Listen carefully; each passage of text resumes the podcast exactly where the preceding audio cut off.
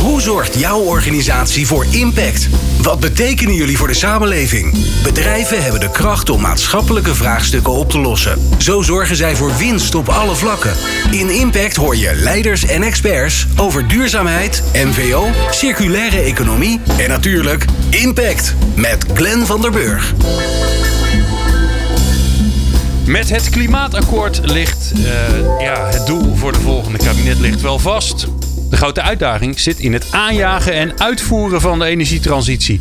Hoe gaat het volgende kabinet snelheid maken terwijl er nogal wat knelpunten zijn? Hoe verkort je bijvoorbeeld de vergunningstijden? Hoe zorg je voor voldoende kennis en menskracht? En welke grote investeringen zijn er nodig voor transport via het netwerk of waterstof?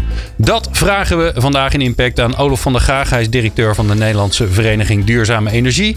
Matthijs Sinot is de gast, Kamerlid van D66. Henry Bontebal, kandidaat Kamerlid. Dus ja, dat, uh, dat ligt nog een beetje aan hoe de, hoe de verkiezingen gaan voor het CDA. En uh, voormalig zeg ik even, maar ik, misschien werk je er gewoon nog.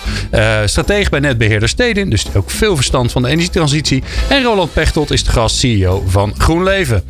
Fijn dat je luistert naar Impact. Impact met Glenn van der Burg op Nieuw Business Radio. Zo, we hebben een hele studio vol met allemaal mannen. Uh, excuses daarvoor alvast dat, we geen, uh, dat er geen meisjes zijn vandaag, maar die zijn er alweer op andere momenten. Um, ja, heren, om het maar gelijk een beetje scherp te krijgen, ik neem jullie mee naar 2025. We zijn vier jaar verder dan nu. Um, gefeliciteerd, jullie zijn klaar als uh, minister van Energie. Jullie hebben je taak gedaan. Het is gelukt. Uh, alle doelen die we hebben met elkaar uh, voor uh, de hele energietransitie richting 2030 en 2050, die zijn voor elkaar gekregen. En de grote vraag, ik ga je nu daarover interviewen, hoe je dat toch, dat huzarenstukje voor elkaar hebt gekregen. Nou, Olof, ja, wat, wat heb je gedaan? Wat was er cruciaal om er voor elkaar te krijgen waar we nu staan in 2025? Ja, wat ik sowieso hoop als ik aan 2025 denk, is dat het NOS-journaal dan een keertje opent met als nieuws klimaatdoelen opnieuw overtroffen. En dat op diezelfde dag op de voorpagina van de Telegraaf staat: grote meerderheid van de Nederlanders eindelijk blij met het klimaatbeleid. Ja. En volgens mij is er één hoofdregel om dat te gaan bereiken. En dat we consequent moeten zorgen dat de duurzame keuze betaalbaarder is dan de niet duurzame keuze. Ja, maar dat is al zo, toch? Nee, dat is uh, van is toch goedkoper? Wind is goedkoper, zon is goedkoper. Dus ja, ja, waar wachten we op? De wind en de zon zijn zelfs gratis. Ja, ja. Uh, alleen je, je, moet wel je moet het even opvangen. een ding neerzetten om het op te vangen. Dat kost nog wel een beetje geld. En je hebt ook een, een mooie elektriciteitskabel nodig om het te krijgen op de plek waar je het hebben wil. Ja. Dus gratis is het helaas echt niet. Nee. En die fossiele energie, dat vergeten veel mensen. Maar juist door die energietransitie en ook zeker door corona... Uh, kosten aardgas en aardolie tegenwoordig bijna niks meer. Dat is voor, voor bodemprijzen verkrijgbaar. Dus de competitie ja. uh, blijft scherp. Maar wat heb jij er nou aan gedaan om te zorgen dat we daar geen last van hebben gehad de afgelopen vier jaar? Ja, we hebben vooral geprobeerd constructief bij te dragen aan het klimaatakkoord. Dat vind ik een van de grootste prestaties ook van dit kabinet. Die hebben met meer dan 100 organisaties, waaronder wij, een akkoord gesloten. waarmee Nederland echt een grote sprong vooruit maakt ook in het betaalbaar maken van duurzame keuzes, zowel voor bedrijven als voor particulieren. Dus als je thuis zit en je denkt: ik wil mijn huis isoleren, ik wil een warmtepomp. Het is gewoon betaalbaar gemaakt. En dat komt mede door deze regering en door dit klimaatakkoord. Ja, nou, wel dan. Henry, uh, ja, het is heel raar. We hebben vier uh, ministers van Energie hier in, in, de studio. Dat is echt heel groot knap. Kabinet. Maar ja, het was, ja, het was een groot kabinet. En ook een even over. hoor. enorme... Ja, doe jij niet mee? Oké. Okay. Henry, ja, wat, heb jij, wat heb je gedaan? Wat was er nou cruciaal om vooral die snelheid erin te krijgen? Hè? Want dat, dat het gaat lukken, daar, uh, daar zijn we allemaal wel redelijk uh, positief over. Alleen ja, in vier jaar, er moest natuurlijk wel even een beentje bijgetrokken worden. Het Ja. van duurzame energie. Nou ja, ik denk dat we in 2025 heel blij zijn met een enorme verkiezingsoverwinning van het CDA in 2021. Kabinet Hoekstra 1. Ja, Uh, gefeliciteerd met aan mij nog. Met Hartstikke leuk. uh, en Niemand had het verwacht, maar het was nee, toch maar zo. je zag toch dat het de laatste drie weken opeens heel hard ging. um, dus, dus dat is hartstikke goed nieuws. Um, en, en ik denk dat je dan ziet dat met een groot CDA natuurlijk in zo'n kabinet... dat je veel meer gaat werken aan effectief en, en, en eerlijk klimaatbeleid. Nou, jij gaat natuurlijk doorvragen, wat is dat dan precies? Het is fijn dat je me helpt. Ja. Ik denk dat um, we, zitten, we komen in een nieuwe fase van de energietransitie. Hè? Dus we kunnen nog een heel eind komen met de uitrol van zon en wind. Gewoon via de systemen die we nu hebben, SDE, enzovoorts. Maar je ziet nu al, en nou ja, dat zie je aan de netbeheerders. De, mijn gasten hier die in de studio staan weten daar ook alles van. Daar gaat het er gewoon op een gegeven moment knellen. Dus we zullen veel beter moeten nadenken denken over twee dingen. Hoe gaan we de energieinfrastructuur die onder al die zon en wind en andere opties zit, hoe gaan we die verstevigen? Uh, en we moeten nu al veel beter gaan nadenken over wat er na 2030 gaat gebeuren. Uh, dus we kijken allemaal met spanning uit naar wat er maandag bij de doorrekening van, het, uh, de, doorrekening van de verkiezingsprogramma's door het Planbureau voor de Leefomgeving gaat gebeuren. Maar je ziet dat daar ook maar naar 2030 wordt gekeken. Terwijl iedereen snapt dat we nu al veel verder moeten kijken. Want nou ja, even een netbeheerder legt een kabel neer voor 40 jaar. En waterstofinfrastructuur bouw je ook niet voor een paar jaar. Dus wij moeten veel meer leren nadenken over die hele periode na 2030. Ja, maar ik hoor je zeggen nadenken. Uh, nadenken is goed, maar we nee, moeten vooral ook veel dingen doen. Heel concreet, ik hoop dat het volgende kabinet met een investeringsprogramma komt voor echt energieinfrastructuur. We hebben in ons verkiezingsprogramma het idee om bijvoorbeeld 12 icoonprojecten te bouwen. Nou, ik denk dan daarbij aan grote energieinfrastructuurprojecten. Dus ik denk aan waterstof in uh, Zeeland. Ik ben daar vanochtend geweest. Ik denk ook aan inderdaad uh, twee nieuwe kerncentrales op de plek waar nu die oude kolencentrale wordt afgebroken. Eemshaven, waterstof, moeten we ook mee aan de slag. Camelot in Limburg, dat zijn, die hebben ook waterstof of elektrificatie nodig om te verduurzamen.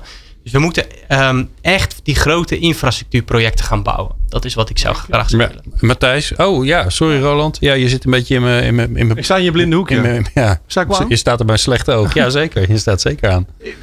Dank eh, voor de exposé. En, en, en nou wil ik hem toch weer naar de toekomst brengen, Henry.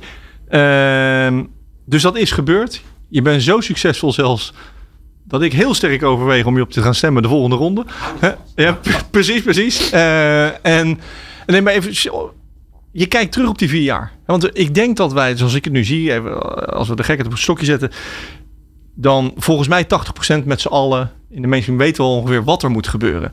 Wat ik als simpele partij hè, die de panelen legt en een molentje neerzet, wat mij verbaast is dat we denken in Nederland dat we nog een bepaalde soort tijd hebben. Wachten op het uitrekening, wachten op dat. Maar ik denk over heel veel dingen hoef je nergens op te wachten. Dus je noemde net al wat dingen van die moeten gaan gebeuren. Ik, denk dat ik ze ook zo ongeveer zie. We kunnen nog een paar noemen, maar dat, dat, daar zijn we denk ik voor mij wel eens. Maar nu over vier jaar ben jij die minister van Energie geworden. Gun ik je van harte. Dus dat, ben je, dat word je nu heel binnenkort hè, na de coalitie. En dan ben je een van de leukste ministers in, uh, in Nederland. Een van de beste. Maar je bent ook nog de beste energieminister in Europa geweest. Want dat hebben we als Nederland nodig. Want we staan nu natuurlijk achter al die landen waar wij een beetje om lachen. Hè? Roemenië, Bulgarije, allemaal verder in energietransitie dan wij in percentages. Kan je allemaal, iets kan je allemaal dingen achter zetten, maar de, we wachten op de getallen voor maandag. Dat zijn ook getallen. Wat? Daar komt, wat heb jij dan gedaan in die vier jaar dat ik op je ga stemmen? Nou, ik denk dus. En ik denk dat ik vier jaar geleden ook moet nee, doen. je moet dus naast bijvoorbeeld de SDE die we nu hebben voor de uitrol van zon en wind. En bijvoorbeeld uh, nu ook voor CCS bijvoorbeeld zul je een aantal andere dingen moeten gaan doen. Als bijvoorbeeld dat investeren in die infrastructuur. En dat ga je niet via de SDE doen. Dat moet een volgend kabinet doen. Dus er is even om het deel technisch te maken. Er is een commissie geweest. Uh, die heeft een uh, TIKI-advies gemaakt. Daar staat precies in welke infrastructuur nodig is straks uh, en, en, ik ken alleen Tiki Bad, dus dan moet je me even helpen. Nou ja, dat is, dat is, dat is, nou, dat is een aantal uh, belangrijke mensen, waaronder de CEO van Stenen, die hebben nagedacht over um, ja, welke energieinfrastructuur is er nou nodig op het gebied van waterstof om echt die industrie te laten vergroenen. Nou, de SDE gaat daar waarschijnlijk niet de meest geschikte pot voor zijn om dat te subsidiëren. Dus een volgend kabinet zal daar iets, een instrument voor moeten bedenken. En daar moeten we volgens mij heel, heel snel mee aan de slag. En dat heb jij dan gedaan als minister van Energie. Dus hoe ziet dat instrument er dan uit? Um, nou, ik denk dat je dus. Um, um, kijk, dan ga je het hebben over vormgeving. ik zou zeggen, bijvoorbeeld dat hele groeifonds van uh, zeg maar het Wopke Wiebesfonds zou daar bijvoorbeeld een, een perfect vehikel uh, zijn. Ja, maar dat is het geld. Weet je, ik probeer. Sorry, ik, ik, ik nee, maar uiteindelijk, de, overheid, is probleem de overheid bouwt niks. Hè? Dus de overheid doet geen energietransitie. De overheid zorgt dat er kaders zijn, dat er wetgeving is, dat er subsidie klaar staat. Een, een politicus bouwt helemaal niks. Die zit alleen in een bankje en die die, die, die zit met, met wetgeving. En maar, heel, maar heel belangrijk. Want nee, maar ik kom bij heel veel ondernemers, die bouwen de energietransitie. En die lopen tegen allerlei belemmeringen aan. Ik was vanochtend bij uh, een, een, een, grote raffinaderij bijvoorbeeld.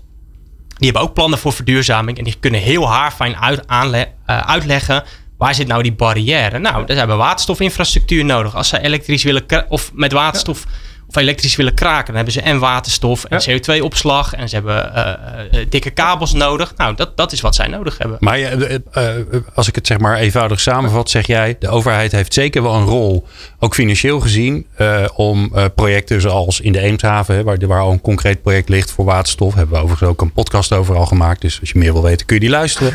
Eh, eh, maar ook in eh eh, Havision, hè, in, eh, in Ja. Rotterdam. Heel belangrijk Ook met mensen daar gesproken. Die zei, ik zei, ja, waarom zijn je nog niet begonnen? Ze ja, weet je, we missen gewoon, we missen gewoon dat stuk investering. Daar moet iemand ja tegen gaan zeggen. Ja, En daar is dan, dat is een van de eerste dingen die jij gaat regelen. Tegen dat soort Nou, als, ik, ja als zeggen. ik daar hop. flink invloed op heb, dan is dat een van de belangrijkste dingen die voor mij wel bovenaan staan. Naast bijvoorbeeld dat ik ook vind dat we met de grote bedrijven in de industrie, dat we daar bindende afspraken zouden moeten gaan maken over emissiereductie. Dus ik geef een flauw voorbeeld. Yara Sluis Keel, die maakt kunstmest, dat is 4 megaton.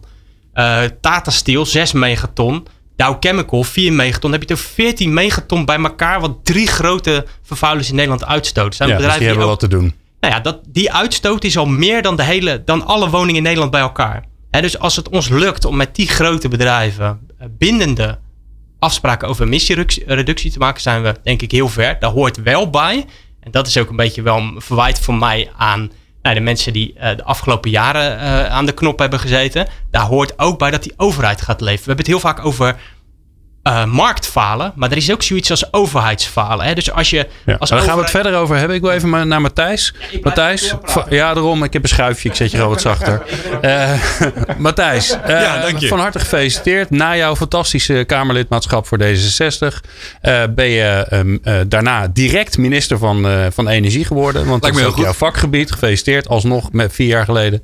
Eh, we zijn vier jaar verder. Wat, we- welk, en doe er maar één, barrière heb je opgelost? Die cruciaal was. Ja, één barrière.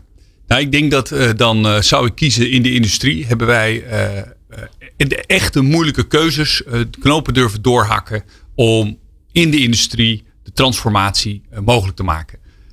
Bedrijven, grote bedrijven. Henry zei het al, grote uitstoters. Daar valt ook het te halen. Op dit moment, als, en dan praat ik even over 2021, zien we dat daar te weinig gebeurt.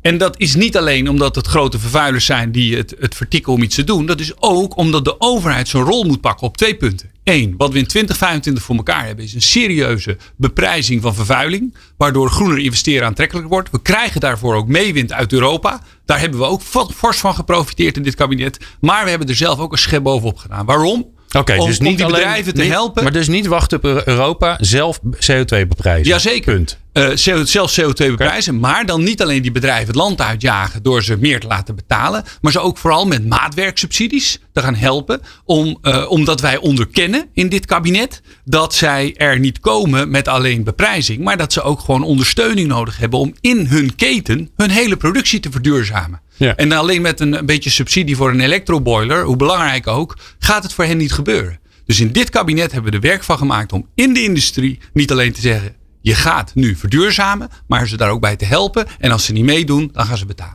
Oké, waar ik het zo met jullie over wil hebben is. eh, we hebben haast. Tenminste, ik vind dat we haast hebben. En jullie gaan dat ongetwijfeld straks onderschrijven. En dat horen we wel. Ehm, maar als je heel veel haast hebt. Ja, wij doen in Nederland dingen heel secuur. En zeker als je ergens eh, iets neer wil zetten. Een, zonne, eh, een zonnepark of een, eh, of een windmolen. Ja, dan is er inspraak. En dan kan je naar de Raad van State. En voordat je het weet ben je tien jaar verder. Die tijd hebben we niet. Hoe gaan we dat oplossen? Hoor je zo. Ieder bedrijf wil duurzaam zijn. Maar hoe doe je dat? Luister naar Impact. Elke vrijdag tussen 2 en 3 uur op Nieuw Business Radio met Glenn van der Burg.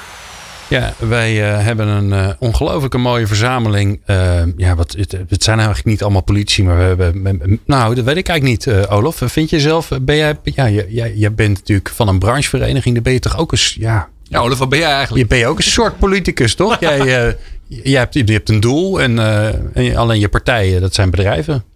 Ja, wij hebben een, eh, een, een vrolijke vereniging met 6000 bedrijven. Henry is trouwens eh, lid bij mij, want ook Stedin is lid eh, van de Oh, ik NVD. dacht dat CDA is lid, maar dat, Nee, voor politieke partijen hebben we nog geen speciaal lidmaatschap, maar je brengt me op zou een idee. doen. Ja, zou ik doen. Dus wij proberen met die 6000 bedrijven samen te kijken wat kunnen we bijdragen aan het versnellen van de energietransitie. Maar wat enorm helpt in zo'n vereniging met zoveel verschillende spelers is dat we maar één doelstelling hebben. En dat is het versnellen van de energietransitie. Ja, ja. Dus dat is bij ons altijd leidend. Dus in die zin zijn we heel overzichtelijk. Ja, even een checkvraag. Hè? Want uh, uh, je noemt het al versnellen. Dat is heel hard nodig. Hè? Want we gaan gewoon we gaan niet hard genoeg. Nee, ja, ik vind het zelf steeds. Ik heb daar zelf een uh, heel dubbel gevoel over. Ik heb ook geen zin om daar zuur over te doen. Want we doen echt meer dan we ooit gedaan hebben. Het is nog nooit zo goed gegaan in Nederland. Als we dit één generatie eerder waren gaan doen, dan hadden we echt uh, nou ja, op rolletjes naar 100% duurzaam energiesysteem ge, ge, gerold. Uh, maar goed, dat hebben we niet gedaan. Dat kunnen nee. we nu niet meer veranderen. We doen nee. meer dan ooit. Uh, we zitten op uh, een kwart CO2-reductie in 2020 met uh, kunst en vliegwerk. Ja, dat moet 100% reductie in 30 jaar zijn. ja, precies. Ja. Dus ja, en als je nu naar de doorrekeningen kijkt, hè, we streven met het klimaatakkoord naar min 49 procent. Nou, het Planbureau voor de Leefomgeving laat zien, er is echt nog wel een, een, stap extra nodig om dat waar te maken. En we hadden het net al over die doorlooptijden. Dat is een heel belangrijk onderwerp. Ik heb daar zelf ook aan moeten wennen, moet ik bekennen. Nee, maar dat is natuurlijk de uitdaging. Hè? Als, je het, als ik het simpel stel, en ik snap dat het niet simpel is, maar dan begrijpt iedereen het weer. We moeten zorgen dat we meer opwekken. Nou, dat is voor het grootste gedeelte is dat, is dat zon en wind. Dat zijn molens op de Noordzee en dat zijn panelen of folie in de, in de bebouwde omgeving ergens in Nederland of op dat, die paar vierkante kilometer die we hebben met z'n allen. En vervolgens, als je dat opwekt, moet het ergens naartoe of je moet het opslaan. Veel ingewikkelder is het niet. Behalve dan als je in detail gaat kijken, want dan wordt het wel heel erg ingewikkeld. Maar het neerzetten van die, van die, van die zonnepanelen en het neerzetten van die, van die molens. En ook het uitbreiden van de infrastructuur. Daar heb je ruimte voor nodig. En als je ruimte nodig hebt, ja, dan krijg je inspraakprocedures, moet je vergunningen hebben. En dat, ja, dat heeft tijd nodig. En die tijd, is mijn aanname, die hebben we helemaal niet, Olof. Ja, we hebben natuurlijk nog wel wat tijd. Hè? Alleen we moeten dat niet verprutsen. En Kijk, naast zon en wind zijn er natuurlijk nog heel veel andere bronnen van duurzame energie die we ook hard nodig hebben. Geothermie, biomassa, uh, aquathermie, warmtepompen. Ja, maar biomassa nou, hebben we net Op elke kun je een mooie discussie voeren. Ja. Maar we hebben in onze ogen die hele brede mix nodig. En elk van die dingen heeft zijn eigen uitdagingen. Maar de factor tijd is bij allemaal een uitdaging. Dus we hebben vorige, vorige week een studie naar buiten gebracht om te zien van wat zijn nou de doorlooptijden als je bijvoorbeeld de industrie wil elektrificeren. Dan heb je namelijk drie investeringsbeslissingen en drie vergunningen nodig. Namelijk voor een fabriek die gaat verbouwen, voor iemand die die energie gaat opwekken en voor een netbeheerder die de kabels gaat aanleggen. Nou, als je al die drie trajecten samenpakt, dan ben je in Nederland zo tien jaar verder. En Ja. dat is niet omdat die bouwvakkers zo langzaam gaan. Hè. Het is 2,5 jaar bouwen, het is 7,5 jaar formulieren invullen en, en praten met elkaar. Ja, maar Dus daar iets tot stand brengen duurt gewoon 10 jaar. Ja, maar dat is nou precies waar ik het over wil hebben. Die 2,5 jaar bouwen, die kan je misschien hè, met veel kunst en vliegwerk maak je daar twee jaar van. Of misschien anderhalf jaar als je dat heel spannend doet. Maar die 7,5 jaar, ja, dat is met alle respect papier en praten. Ja, dus daar moeten we de winst Dus pakken. ik ben, ik ben heel benieuwd. Wil je wat zeggen? Ja, Ronald? ik wil het zeggen Ja, graag uit je Ja. blinddoek. Ja, toch? Nee, want ik vind echoot helemaal wat, wat Henry trouwens zei. Die zijn rol minimaliseert. Want die vind ik heel belangrijk. Hè? Uiteindelijk- Maar uiteindelijk zijn er andere rollen. Je zei het over de overheid. Nou ja, wij bepalen de regels, maar we leggen geen panelen en dat- of molens. En dat is ook zo. Het is heel belangrijk dat daar het politieke proces samenkomt. En dat we daar beslissingen maken over wat is nou, hè, welke kant gaan we op. Maar als ik kijk van mijn perspectief. En ik pak het verhaal van Olof erbij over eh, de snelheid. Hè? Nou, dat we even 20, 30 neerzetten. Hoeveel procent het ook moet zijn. Maar even 9 jaar. Hè? Eh, en, en we zijn vijf jaar, zeven jaar, nou, windmolenpark op land kan je vergeten, het is suicidaal, hè, maar, maar, maar eh, een zonnepark is nog het makkelijkste tot nu toe, hè, of, of ergens. Dan ben je een half decennium bezig met de vergunningen. Maar ik denk dat het transformatorhuisje besteden duurde al langer, hè, en, en je kabel. Nou, vijf jaar. Dan heb ik nog vier jaar om het te bouwen. En daar kan ik echt wel drie van maken. En weet je, ik bouw zo'n zo'n park in een jaar, dat is geen probleem. Alleen, ik moet als bedrijf en als sector, moet ik een hinkstapsprong maken over vijf of zes jaar om dan in zon, hè, is vijf keer zoveel eh, als nu, moet ik vijf keer zoveel neerleggen als al die vergunningen er zijn in drie of vier jaar tijd. Dat kan ik met mijn huidige capaciteit. Maar vergeet het maar, als ik kijk naar techneut wat ik al binnen heb moeten halen. Wij als GroenLeven lei- leiden toch wel de markt. Wij zijn niet voor niks met een Duitse partij in zee moeten gaan. Omdat we geld hadden we voldoende, panelen kunnen we ook wel kopen, hadden de kennis helemaal niet. Nou, dat hebben ze ons gegeven. Maar ik denk echt dat wij eh, met de technische sector weer aan de slag moeten. Ja, maar als we dat dan zien, dan hebben we gelukkig vijf jaar om het voor te bereiden. Maar hoe gaan we dan die sprong maken dat ik in één keer vijf keer zoveel mensen heb die ik op moet leiden, Ja. die ik überhaupt al moet hebben, om dat te gaan doen? Zoals de mensen uit de sector zagen dat er netwerkcongestie kwam, voorspel ik hier zonder Nostradamus te zijn dat wij dadelijk een arbeidscongestie gaan krijgen. Nee, die is er natuurlijk al. Ik, had, Nou, die is er sprak, al, maar- sprak laatst iemand van Techniek Nederland. Er zijn 20.000 techneuten tekort in hun sector alleen al. En daar zitten de, zitten de, jouw voormalige sector en die zit er nog niet eens in. De netbeheerders. Ik, ik denk dat je dus, dus als het gaat over die doorlooptijden, maar ook over eh, technici. hè, Het liefst heeft een bedrijf een stabiel, eh, ja, een stabiele project ontwikkelen. Dus, dus, eh, hè, dus niet dat je het ene jaar op en het andere jaar af. Dus dat moet je opbouwen. Maar als je dat wil met elkaar, dan eh, zal er gewoon veel meer regie vanuit de overheid moeten zijn over hoe we die energietransitie gaan doen. Nu hebben we eigenlijk de afgelopen jaren toch best wel een beetje. Nou ja, we hebben VVD-ministers gehad, hè, die, die laten dingen wat, wat liever aan de markt over. Toch een beetje, een beetje dat liberale denken. Ik denk dat er wat meer regie op die energietransitie zou moeten. Want er is bijvoorbeeld ook een, een soort van coördinatieprobleem. Hè. Dus ik was pas bij eh Sabic, dat is een grote plasticfabrikant of kunststoffen enzovoort. Nou, die hebben zo'n elektrische kraker staan, die willen ze elektrificeren. ehm, om ook aan die CO2-heffing straks te ontkomen. Maar de doorlooptijd om dat te kunnen doen is 10 jaar inderdaad. Omdat zij een aansluiting van 350 megawatt nodig hebben. En die is natuurlijk niet beschikbaar in Limburg. Nee. Ja, dus zo'n bedrijf zegt ook van ja, wij willen wel verduurzamen, maar eh, dat kan dus blijkbaar over 10 jaar. Tenet zegt logischerwijs ook van ja, als wij niet zeker weten dat jij dat gaat afnemen, gaan we het ook niet aanleggen. Precies. Dus Sabiek zegt, kom eerst maar eens met die kabel, dan nemen wij een investeringsbeslissing. Tenet zegt, ga eerst maar eens een bes- investeringsbeslissing nemen, dan gaan we bouwen. Ja, dus, dus hier is een coördinatieprobleem. Ja, en, en op het moment dat je een vrij stabiele energieinfrastructuur hebt en er gebeurt niet zoveel, kan dat allemaal prima. Maar nu gaan we de hele boel verbouwen. En ik denk dat er nu een grotere rol van de overheid komt om dit soort dingen aan te pakken. Dus proactief investeren. En dat geldt, en nou begin ik mezelf weer te herhalen, dat gaat ook over die andere infrastructuren zo werken. Waterstof, CO2, warmte. Ja. Ik denk dat er een nieuwe publieke rol voor de overheid, of in ieder geval de.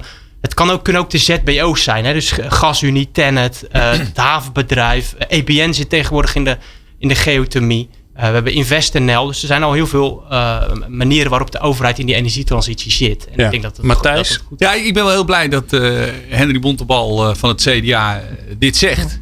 Want daar hebben wij namelijk al eh, met D66 een aantal voorstellen voor gedaan. Voor het, eh, ja, dat, wat noemen we de Rijksarchitect. Die eh, zou er juist voor moeten zorgen dat veel van de bijvoorbeeld de regionale energiestrategieën die nu ontwikkeld wordt, hè, die regionale klimaatplannen, dat die veel beter op elkaar worden afgestemd. Er is een nationale agenda laadinfrastructuur. Nou, dat, dat, dat heeft er ook mee te maken. Eh, zo zijn er meer van die drie letter afkortingen die, die op elkaar moeten gaan passen. En eh, ja, voor we dat hele alfabet in de lucht gooien, denk ik dat het gewoon beter is dat we ervoor zorgen dat inderdaad wat wij dan hebben genoemd de, de Rijksarchitect, en dat hoeft niet één persoon te zijn, het kan ook een team zijn, ervoor zorgen dat er een goede afstemming is, dat er ook wordt gekeken wat betekent dat voor de infrastructuur, hoe kunnen we het oplossen en is overal net verzwaring nodig of kun je het ook op andere manieren. Ja. En wat betreft dat andere punt wat, eh, wat Roland aanhad, daar zou ik heel kort ook iets over willen zeggen. Eh, dat gaat over die, die arbeidsmarkt. Nou, dat, dat is me uit het hart gegrepen. Want daar, daar gaat het knijpen als we niet nu ervoor zorgen dat de vakmensen in het MBO, eh, eh, eh, mensen die, die op de HBO worden opgeleid, dat die bij, direct al bij projecten betrokken worden. Kijk, we gaan bijvoorbeeld in de gebouwde omgeving, moeten we met duizenden huizen. ik weet niet eens, maar ja, per, per maand, per, per, per dag. Het gaat echt straks echt heel hard. Ja. Willen we anderhalf miljoen huizen van het aardgas afhalen. Die gaan we verduurzamen.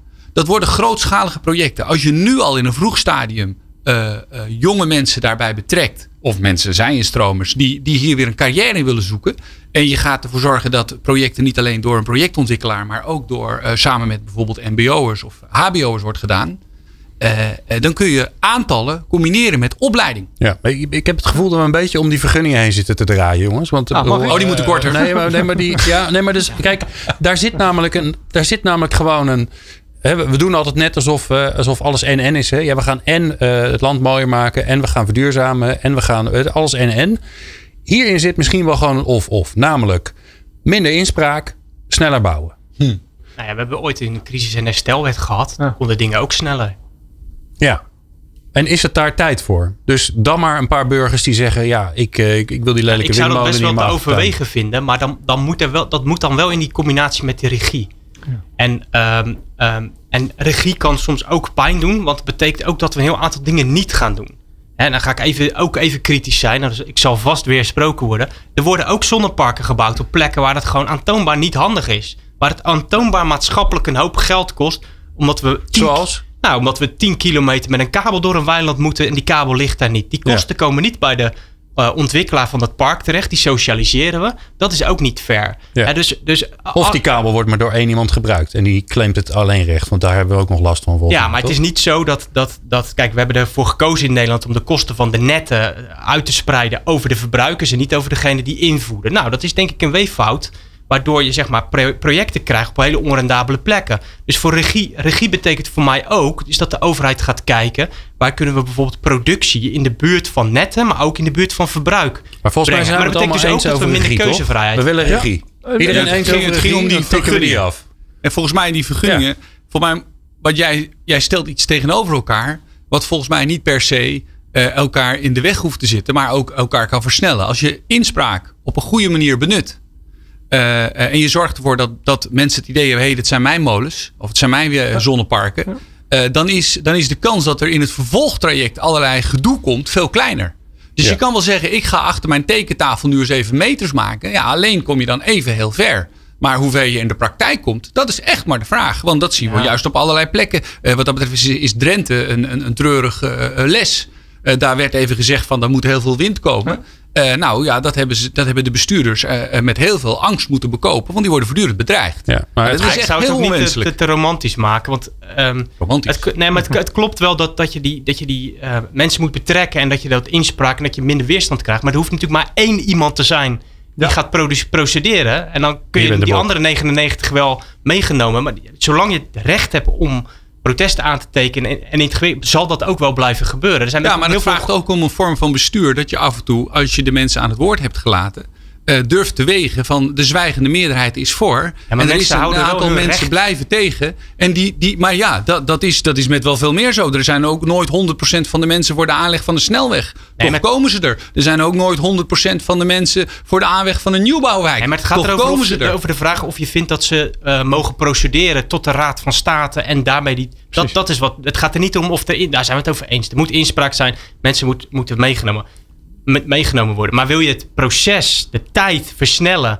door minder mogelijkheid te geven om bijvoorbeeld te procederen. ja, dan zeg je nog wel. wat. En, en, en één persoon kan een heel traject lam leggen. En nou stel dat je een dikke kabel naar, eh, naar Camelot moet leggen. Ja, dan moet je door heel wat gemeentes heen. Die allemaal vergunningen af moeten geven. Allemaal grond moet uitgekocht worden. En kan, op elke plek kan er iemand zijn die een, een, een proces aanspant tot aan de Raad van State. dus ja, dat ik- kan ik- heel lang duren. Ik wil toch even, want, want we, we kunnen dit heel groot maken. Maar volgens mij is eh, onze rechtsstaat niet de grootste hinderpaal op weg naar eh, eh, een klimaatvriendelijker Nederland. nou, laten we dat even checken. Want- is want- dat zo?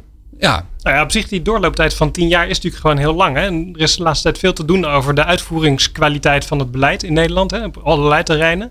maar er zijn gewoon hele lange processen bij de Raad van State. Daar sta je zo een jaar in de wachtrij. Daar is de ondernemer niet mee geholpen, de energietransitie. Maar degene die protesten aantekent ook niet. Nee. Dus we moeten ook wel echt Nou ja, bereid zijn om het saaie, taaie werk van de energietransitie ook voor ons rekening te nemen. Het is Ja. niet allemaal het, het doorknippen van het lint van een zon- of een windpark. Dat vinden de meeste mensen leuk. Dat is glamour. Er zit heel veel taai werk en dat verdient gewoon meer waardering, denk Ik ik. heb in november, medio november, een aanvraag gedaan voor een laadpaal. Hij staat er nog steeds niet. Dat soort dingen. Ja. Weet je, dat heeft ermee te maken dat een gemeente gewoon een aantal weken rekent voor die inspraak. Denk ik, ja, kunnen we in Nederland nou niet iets creatiever zijn? 99% van die vergunningen wordt gewoon vergund. We weten ongeveer hoe de grond daar in elkaar zit. Zeg, draai het dan om. Zeg gewoon, je mag die paal plaatsen. En dan is er alsnog inspraak. En als iemand dan een goed argument heeft dat hij daar niet mag komen, dan halen we hem weg. Ik, denk dat, ik denk dat zoiets bijvoorbeeld gewoon een soort van ja, me- ja van nee te zijn naar ja, mits zoiets. Dat, dat Ja. kan al helpen. Laten we iets creatiever worden Ja. in die vergunningsprocedure. Maar Matthijs, jij zei ja, het kan toch niet waar zijn dat we, da- dat we last hebben Nou, van onze dat- rechtsstaat? Ja, Kijk, ik vind alles waar je kunt versnellen, dat juich ik toe. Dus ik sta zeker open eh, om, om daar goed naar te kijken. Maar ik geloof er helemaal niks van. Want ondertussen zie ik eh, dat het vooral te maken heeft, dat wou ik eigenlijk zeggen, met, met politieke daadkracht. Met keuzes. Ik hoor net hier eh, zeggen dat we eigenlijk, waren we eerder zo snel aan de slag gegaan, dan waren we nu al veel verder gekomen. Dus het komt op tempo. We hebben op, met Wind op Zee de kans om heel veel extra vergunningen eh, eh, uit te laten vaardigen. Daar heb je volgens mij met inspraak al veel minder gedoe. Ik vind het gevaarlijk om hier te zeggen van nou, we, we laten die inspraakprocedures op land. eh, daar gaan we aan morrelen. Want, want dat heeft ook in het verleden zijn waarde bewezen. Ja, maar Roland, want jij hebt er last van. Ja, en ik ben met beide, met beide heren ziek gebeuren. Hè. Dus ik, eh, eh, ik, ik constateer ehm, dat we als sector, laten we eens even beginnen bij mezelf, dat we als sector en een van je 6000 leden, Olof, hè, dus ik, eh, de mouse dat roert, maar ehm, dat we als sector echt wel wat zelfreflectie moeten doen in waar we die parken moeten bouwen, hoe we het moeten doen. Huppel de pub, nou kan ik een reclame voor verhaal over GroenLeven doen we niet, maar dat zien we. Dus even, daar, en daar is echt nog wel, dat is bij de sector nog wel wat te doen. Eh, nou, en daar, zijn inmiddels al geschriften door Holland Solar en geweldig. Dan naar de twee vragen: is het politiek of, uh, of uh, staat? Wij gaan nu een. Uh, we doen hier een podcast, maar we gaan een andere beginnen als GroenLeven. De werktitel heet nog intern: kan toch niet waar zijn? Ik kan hier vanmiddag tot vanavond laat een avondvullend tranentrekkend programma vertellen. Over wat er fout gaat vanuit ons perspectief. En we hebben vorig jaar 13 parken gebouwd, 200 daken. Hè, en dat, doen ze ieder jaar een beetje. Dus zoveel zijn er ook weer niet. Hè? Of misschien wel, maar. Uh, en dat is zowel rechtsstaat, één persoon heeft gewoon het recht. En, en dat voor heel veel redenen hebben we dat ingepakt met elkaar. Dus ik ben ook niet helemaal tegen. Uh, maar we noemen net al crisis- en herstelwet. Um, geef je één persoon zoveel macht om voor de massa iets tegen te houden? Nou, dat vind ik een politieke vraag. En ik heb daar mening bij. Ik vind van niet nu. Zie je ook bij corona. Soms moet je even je mond houden. 9 uur thuis zijn. Klaar. Dat is voor de massa. Anders krijg je een boete. Nou, dat is, daar kan je ook iets met energietransitie. Want die vind ik veel belangrijker trouwens dan de corona. Dan uh, de, de politieke. dat is heel gevaarlijk wat ik zeg, want ik, ik kan het vak niet. Maar ik constateer bij alle gemeentes en provincies waar we het meeste contact mee hebben. Hè, dus de, de, massa van de politiek waar het, waar het lokaal gebeurt. Ik vind dat de kunst van de politiek daar echt. Hè, um, dat, uh, dat er heel erg geluisterd wordt naar de waan van de dag. En dat we als uh, politici onze bestuurders niet beschermen. Want daar zitten daar wethouders en ambtenaren die echt wel, die zijn niet minder intelligent. Hè? Die zien echt wel wat er moet gebeuren. Alleen dan trekken we de rugdekking weg, uh, politiek. En ik, zie, ik heb voorbeelden van parken waar de gemeente zelf heeft gezegd: hier gaan we iets heel groots doen. We zijn vier jaar verder.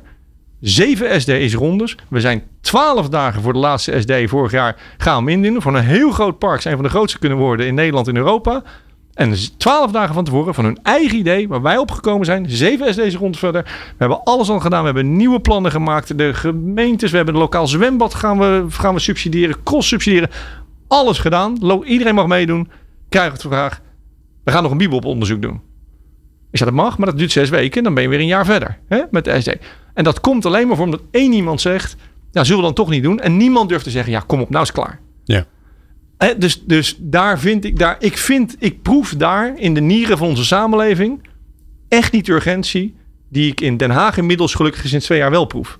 Nou, dat moet kast in. Maar daar, en ik, ik maak me grote zorgen in negen jaar tijd dat voor elkaar krijgen. Sterker nog, ik denk dat we niet gaan. Het verleden hebben we het nooit voor elkaar gekregen.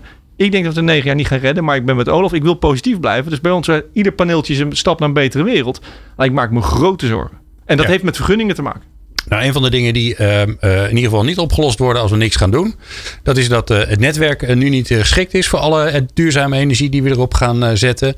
Eh, en dat we waarschijnlijk waterstof nodig hebben. Daar is iedereen het wel ondertussen wel ongeveer over eens. Maar we hebben nog helemaal geen waterstof. Het is allemaal nog redelijk in de kinderschoenen. Dus hoe gaan we dat oplossen? Dat hoor je zo. Gesprekken met impact. Met Glenn van der Burg. Olaf van der Graag van de Nederlandse Vereniging Duurzame Energie. Matthijs Junot van D66. Henry Bontebal van het CDA. Ik bedoel, we gaan er maar vanuit dat je verkozen wordt. eh, eh, bij- bijna Kamerlid.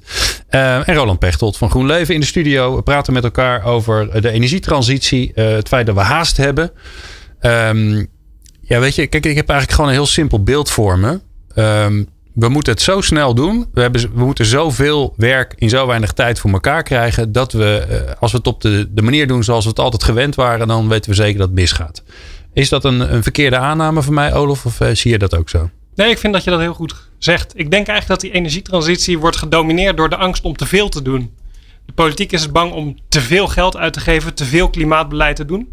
Dus we doen iedere keer precies dat wat net aan nodig is om met hakken over de sloten te halen. We gaan pas het energieinfrastructuur versterken als we echt 100% zeker weten dat het gebruikt gaat worden. We gaan pas windparken op zee bouwen als we 100% zeker weten dat er geëlektrificeerd wordt in andere sectoren.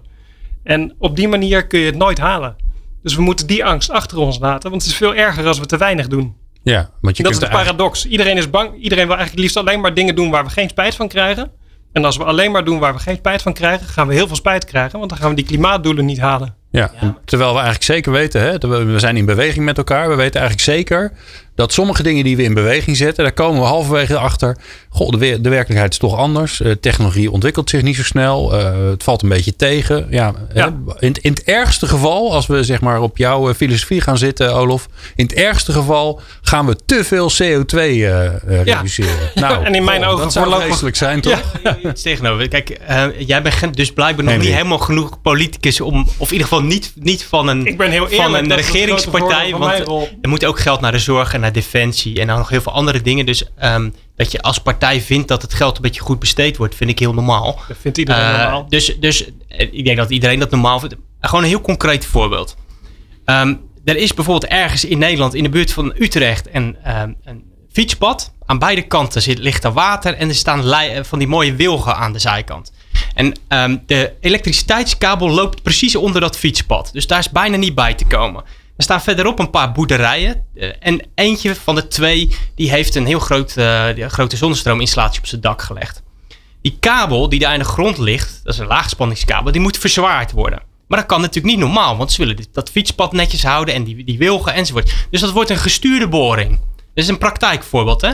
Dat kost dus, dat grapje kost dus meer dan 2 ton. Ja, dat is zonde Dat van het geld. Vanuit Leg die systeemperspectief, vanuit maatschappelijke kosten. Maar ik denk dat die kabel duurder is dan heel die installatie op de schuur van die boer. Ja. Dus eigenlijk moet je kunnen zeggen: dit is, hier gaan we een toets op doen. Dit is gewoon niet een maatschappelijk verdedigbare investering. Nou, en eh netbeheerders bijvoorbeeld worden op dit moment gewoon verplicht die kabel daar wel neer te leggen. Dat zit gewoon in de wet. Nou, zo zijn er dus in de wetgeving nog best wel van dit soort dingen, waardoor we inderdaad onnodig geld uitgeven. Maar dat betekent dus ook, en dat dan komt weer samen met het verhaal over regie, dat je af en toe ook moet zeggen: nee, hier komt dat project niet, want dat vinden we maatschappelijk gewoon niet rendabel. Ja. En hier komt het project wel. Met zoveel, ik, ben dat, ik vind dat, dat voor die voorbeelden ben ik niet eens. bij hoor. Ik heb je gezien. Dus die, Ja, die voorbeelden ben ik het echt mee eens. Maar ik vind dat we ze niet te veel publiek moeten vertellen. Want daar hebben we er heel veel van. We gaan zo hard. Waar gehakt wordt, vallen Spaanders, gaan dingen fout. Dus dit voorbeeld dat je noemt is tranen trekkend. En dat kan Maar dit niet. is een interessante, hè, Roland. Jij bent eh, broer van een, eh, van een politicus. Ja. Waar gehakt, va- valt, eh, waar gehakt wordt, vallen Spaanders. Ja. En dan ben je politicus. Maar dat verhaal wil je helemaal niet vertellen, Matthijs. Nee, dat begrijp ik. Maar daarom zijn we met zo'n Jij wilt toch het verhaal vertellen? We hebben gehakt en het was raak. Alles wat wij slaan is raak. Fantastisch. En nou, dat zou ik graag vertellen, maar dan zou ik ook jokken. En volgens mij zitten kiezers daar ook niet op te wachten. Maar wat ik wel weet is dat er gelukkig wel ook dingen lukken. Precies. En eh, waar we het net over hadden eh, eh, was hoe gaan we nou versnellen? Hè? En toen bleven we even met die Ja, maar vergunningsprocedures. dit, dit, dit vind ik te makkelijk. We moeten accepteren dat er dingen misgaan. Dat we geld uitgeven en, er la- en, we de- en na, een- na een jaar of na vijf jaar denken we... jongens, was geen goede Mag ik even investering. spiegel voorhouden? We We hebben wat geleerd. vandaag, vandaag toch staan we in een samenleving waar we hele, hele bedrijfssectoren failliet laten gaan. Hè? Omdat, we, omdat we dicht moeten. Ik word er echt ook een beetje emotioneel van. Dat we, dicht, hè, dat we allemaal dicht moeten. En we hebben nu over een voorbeeld van een grondboring. Joh, Nee, ja, maar- Hele- he- maar hele, hele sectoren laten we failliet gaan omdat corona... Nee, maar dit is een voorbeeld. Kijk, ik vind, Ja. je, je, hebt, je hebt fouten waarvan je weet dat ze fout gaan en die kun je gewoon rechtzetten. En je hebt fouten omdat je bepaalde risico's neemt als overheid. Dus als je gaat investe- investeren fors bijvoorbeeld in waterstofinfrastructuur in de industrie, dan weet je niet precies of die industriële bedrijven daar straks nog zitten en er gebruik van gaan maken. Dat is een risico wat je bewust kan nemen. Dat zou ik zeggen, dat is een ondernemende overheid. Ik weet niet of jullie de boeken van eh econoom Mariana Mazzucato lezen. Ja. Prachtig verhaal. Ik zou zeggen, zo'n type overheid. Maar er zijn ook investeringen waarvan je gewoon weet dat ze onverstandig zijn. En dan moet je ook gewoon het lef hebben om daar een streep doorheen te zetten. Ja, maar kijk, Tuurlijk. Ik, ik, ik wil toch nog even mijn punt maken. Want ik snap heel goed dat, eh, dat niet alles lukt. En ik ben ook eh, de eerste om te zeggen dat de politiek dan ook, eh, ook moet kunnen bijsturen. Eh, maar maar wat, wat belangrijk is, is dat we ook leren van waar het wel goed gaat. En dat is hier zeer relevant. Eh, bij wind op zee gaan een aantal dingen heel erg goed. Er komen heel veel dingen bij elkaar. En een van de zaken is waar de overheid een rol in speelt, dat er kavels worden gemaakt. Dus die kavels, op het moment dat de, eh, het windproject wordt ontwikkeld, die hoeven geen uitgebreide inspraakprocedures meer. Al, het kavel is gewoon jouw kavel werken met je donder. Nou, dat zou je ook op land willen. Ja. Want heel veel van de zaken waar we het net over hadden, eh, GroenLeven, die is een soort halve juridische juristenpraktijk hebben ze nodig. En ik begrijp dat heel veel grote projecten dat nodig hebben. Als we daar dus ook zouden werken met kavels waar dat geregeld is, waar de inspraakprocedure is geweest, die resten laten zich daarvoor lenen volgens mij. Daar zijn we al bezig waar politiek eh, van wordt gedacht. Nou, dat zou een goede plek zijn. Zorg dat je het juridisch dichttikt. En op het moment dat je naar de markt gaat, heb je al die ellende niet meer. Want anders ben je ook veel te veel dingen aan het ver- vermengen. Maar ik hoor daar jullie, zit volgens mij de oplossing. allemaal zeggen... doordat die regie ontbreekt, gaat er een boer dingen op zijn dak leggen waar geen kabel ligt. En gaan we ergens uh, uh, uh, waar wel een kabel ligt niks doen. doordat er geen regie is, we zijn er waterstofprojecten en zit iedereen een beetje op elkaar te wachten. En daar hebben we geen tijd voor. Maar laten we dat regie even afsluiten. Daar zijn we het over eens. We gaan aan regie doen. Ik wil even naar, de, um, naar, die, naar, die, naar die waterstofkant. Mm eerst maar even checken. Want ik wil niet overslaan dat dat een oplossing is. Hebben we waterstof nodig om ervoor te zorgen dat we energie die we over hebben als de zon schijnt. Nou, het is vandaag een mooie dag. We hebben vandaag misschien wel energie over als al die zonnepaneeltjes hun werk doen. Ehm, gaan we dat opslaan in waterstof? Hebben we dat nodig? Ja of nee, Henry? Ja of nee? Ja, waterstof heb je nodig voor de industrie te vergroenen. Heel belangrijk. En waterstof zou je waarschijnlijk ook nodig hebben om straks gewoon elektriciteitscentrales die heel snel kunnen op- en afregelen ja. Uh, te hebben. Dus ik denk dat je waterstof nodig hebt. Ja. Oké.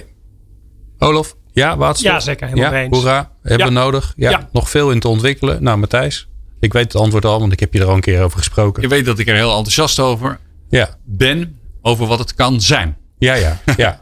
nou, wat, wat, wat volgens mij spannend wordt, is, is welke route kies je dan? Hè? Dus um, studies van professor Magiel Mulder laten zien dat als je te snel naar groene waterstof wil, dat dat eigenlijk niet kan. Dus ik zou zeggen, neem daar ook gewoon het, maak daar een transitiepad voor. Hè? Net zoals bij, bij biomassa. Dus begin met blauwe waterstof en bouw de infrastructuur zodat je ook naar groene waterstof kan. Maar hier ligt ook een hele belangrijke politieke vraag, waar het in de Tweede Kamer eigenlijk ook zelden over gaat. Nu importeren we het meeste energie importeren we van buiten. Kolen, olie, gas. Um, hoe willen wij in de toekomst zelf uh, uh, willen we zelfvoorzienend zijn? Willen we autarkisch zijn? dus als ik kijk naar de prognoses die in uh, de haven van Rotterdam gemaakt worden van de import van waterstof, dan komt er een heel klein stukje uit Nederland zelf. Hm. Het allergrootste deel gaan we gewoon importeren. Ja. Dus Nederland zal denk ik nog lang ook afhankelijk zijn van andere landen voor energie. En als dat waterstof is, dat is, dat is prima. Maar dan moeten we volgens mij ook gaan nadenken over welke nieuwe afhankelijkheden, afhankelijkheden creëren we dan. Hè? Dus uh, misschien zijn we dan alsnog afhankelijk van Saudi-Arabië, alleen dan van de waterstof van Saudi-Arabië. dus, want daar hebben ze ook een hoop zon. Nou, in het verleden. Ja, en dat uranium komt allemaal uit Nederland hè, voor die kerncentrales van Bond. Nog, één, nog, één, nog, één, nog één puntje. We hebben in het verleden hebben hele, hele discussies gehad over in de politiek over diversificatie. De reden om kolen- en gascentrales te bouwen was om niet afhankelijk te zijn van één bron dus uh, minister Brinkhorst van D66, ik gooi hem er toch maar even in. Sorry, dat is lang geleden zeg. Dat is degene ook geweest die opgeroepen heeft om kolencentrales te bouwen. En dat was ook met het idee van ja, je moet wel op meerdere paarden wedden, want anders word je te afhankelijk. Ik zou wel eens willen dat de Kamer ook die discussie weer eens ging voeren. Wat zijn nou de nieuwe afhankelijkheden, geopolitiek gezien ook? Mannen, we gaan uh, naar het, uh, alweer naar het einde van het programma. Want uh, een uur lijkt lang, maar als je dit soort grote vraagstukken gaat bespreken, dan is het voorbij voordat je het door hebt. Um, ja, wat ik jullie allemaal wil vragen, want dat is eigenlijk hetgene waar ik me het meest zorgen over maak. Wat ik jullie allemaal wil vragen is, wat vinden jullie, en dan mag je het individueel wel beantwoorden, wat vinden jullie dat er moet gebeuren om te zorgen dat we genoeg mensen hebben om het werk te doen? Want daar ligt een enorme kans om, om heel veel kennis op te bouwen, om heel veel mensen werk te bieden die dat misschien nog nu nog niet hebben in deze, in deze transitie. Dus hoe gaan we ervoor zorgen dat die arbeidsmarkttransitie hand in hand gaat met de energietransitie. Olaf, Olaf, ik begin bij jou. Misschien toch nog heel even over ook die andere discussie. Ik denk dat we ook echt minder over technieken moeten praten. Uh, en meer over de vraag hoe krijg je nou een markt voor al die CO2-vrije oplossingen. En dan zien we wel wat het beste is. Er is niet zoiets als CDA-stroom of D66-stroom. Allebei groen. is duurzame stroom. Dus daar moeten we de focus op hebben. Vervolgens hebben we heel veel mensen nodig om die uh, energietransitie uit te voeren. Een kleine cliffhanger is dat wij hier morgen iets over naar buiten gaan brengen. Ik ga niet allemaal kruid verschieten. Niet vandaag. Maar een van de elementen is natuurlijk dat we een ongelofelijke herwaardering van het eh, technisch beroepsonderwijs in Nederland nodig hebben. Ja. En ik denk ook dat we bij die regionale energiestrategieën eigenlijk ook een regionale arbeidsmarktstrategie ernaast zouden moeten zetten. Omdat het ook een heel lokaal karakter heeft. Maar echt een herwaardering voor het technisch beroepsonderwijs is cruciaal. Mooi, dankjewel Olof. Um, Henry, je bent uh, bijna Kamerlid. Uh, je hebt één minuut. Kan je vast oefenen. nou, ik denk voor mij, voor mij persoonlijk geldt. Uh, toen ik in 2007 in de laatste fase van mijn studie natuurkunde zat. Toen, dat was ook voor mij de eerste confrontatie met de rapporten van het IPCC. klimaatverandering. En dat was voor mij echt wel ook de wake-up om de wake-up call mezelf met klimaatverandering bezig te gaan. Dus ik ga heel graag als beta de, de Tweede Kamer in om gewoon te werken aan effectief klimaatbeleid. Ik denk niet dat het op dit moment gaat om de vraag wie legt het hoogste doel neer? Of de eh, grootste bak met miljarden? Nee, maar de vraag was wel, waar halen we de mensen vandaan? Oh, specifiek over je vraag. Nou, dan, Ja. dan sluit ik aan heel erg bij wat Olof zegt. Ik denk dat wij eh, een samenleving hebben gecreëerd waarin iedereen met een universitaire studie eh, cool wordt gevonden en ehm, eh, de, de mooiste salarissen verdient. Maar volgens mij hebben we veel te veel mensen zoals ik, namelijk strategen en mensen die een mooie babbel hebben. En veel te weinig mensen die eh, gewoon echt iets kunnen, kunnen met, met, Ja. met hun handen. Die het echte werk Dus, doen. Nou ja, we moeten dat soort mensen, de, de MBO'ers die het echte werk straks doen, en die gaan straks denk ik ook uh, gouden tijd gemoet, want er komt ontzettend veel werk en daar zouden we als ma- maatschappij veel meer eh, waardering voor moeten gaan. Maar Matthijs, hebben we nu twee keer dezelfde tip gehad, dus er moet nu een andere komen. Ja, dat eh, gebeurt me steeds. De hè? arbeidsmarkt. Nou, daar komt hij hoor. Ik denk dat het belangrijk is dat we het beste investeringsklimaat hebben in Nederland om duurzaam te ondernemen. En daar hoort bij dat je durft te investeren, dat je moeilijke keuzes durft te maken, ook hoge ambities durft te stellen en vervolgens ervoor zorgt dat eh, de mensen die daarvoor nodig zijn, eh, worden, eh, worden opgeleid. Daar ben ik het natuurlijk met de vorige sprekers eens. En ik heb daar in een eerder rondje al wat over gezegd. Bij de gebouwde omgeving kunnen we fantastisch grote projecten direct ook MBO-opleidingen betrekken. Ja. We kunnen in de industrie HBO-studenten en WO-studenten betrekken. Eh, veel intensiever dan we nu doen bij die, bij die grote transformatie waar ik het over had. Het zijn vaak hele slimme mensen met de laatste stand van zaken. eh, kennis van de laatste stand van zaken. Die juist weten hoe we die stappen kunnen zetten. Vaak beter dan iemand die al 30 of 40 jaar eh, op een bepaalde manier werkt. Dat zeg ik met alle mogelijke vormen van respect. Maar ik ben zelf ook ooit zo'n ambitieuze student geweest. Die de wereld wilde veranderen. En toen gingen we in het internet. Ik denk dat daar de toekomst zit. Kennis heeft gewoon heel veel waarde. En die kennis moeten we zorgen dat die in Nederland wordt benut door het beste investeringsklimaat en de mensen goed op te leiden. Ja, en ik hoor je zeggen opleiden en uitvoeren tegelijk. Exact. Hand in hand. Roland, jij hebt het laatste woord. Wat, gaan wat gaan we doen om te zorgen dat we, die, dat we genoeg mensen hebben? Nou, ik had net over dat je iets van je vrijheid moet ingeven voor het grotere doel. En dat is energietransitie. Dus doe ik dat even als bedrijf, als sector. Als je niet zelf eh, stagiairs aanneemt, dan moet je verplicht worden een bepaald percentage binnen te krijgen als bedrijf. Gewoon door je strot geduwd. Oh, ik vind dat wij mooi. echt mensen eh, de praktijkervaring moeten geven. En als je niet wil, dan krijg je ze gewoon. En daar maak je je oudere werknemers vrij voor. Die vinden het ook prettig om een van de twee dagen de jonge mensen op te leiden. Dat moeten we echt doen. Gewoon samen het veld in. En, eh, en het moet een verplichting worden. Mooi. Ik dank jullie zeer. Eh, de tijd was weer te kort, maar dat geeft alleen maar aan hoe belangrijk en interessant dit onderwerp is. Olaf van der Gragen, directeur Nederlandse Vereniging Duurzame Energie. Matthijs Sinot, Kamerlid van D66. Henry Bontepal, bijna Kamerlid voor het CDA en stratege bij netbeheerder Stedin. En Roland Pechtold, CEO bij GroenLeven. Wil je meer luisteren over de energietransitie en duurzaamheid in zijn algemeenheid? Dan kan je dat doen op impact.radio. Ik vond het bijzonder fijn dat je hebt geluisterd. Meer afleveringen van Impact vind je op impact.radio.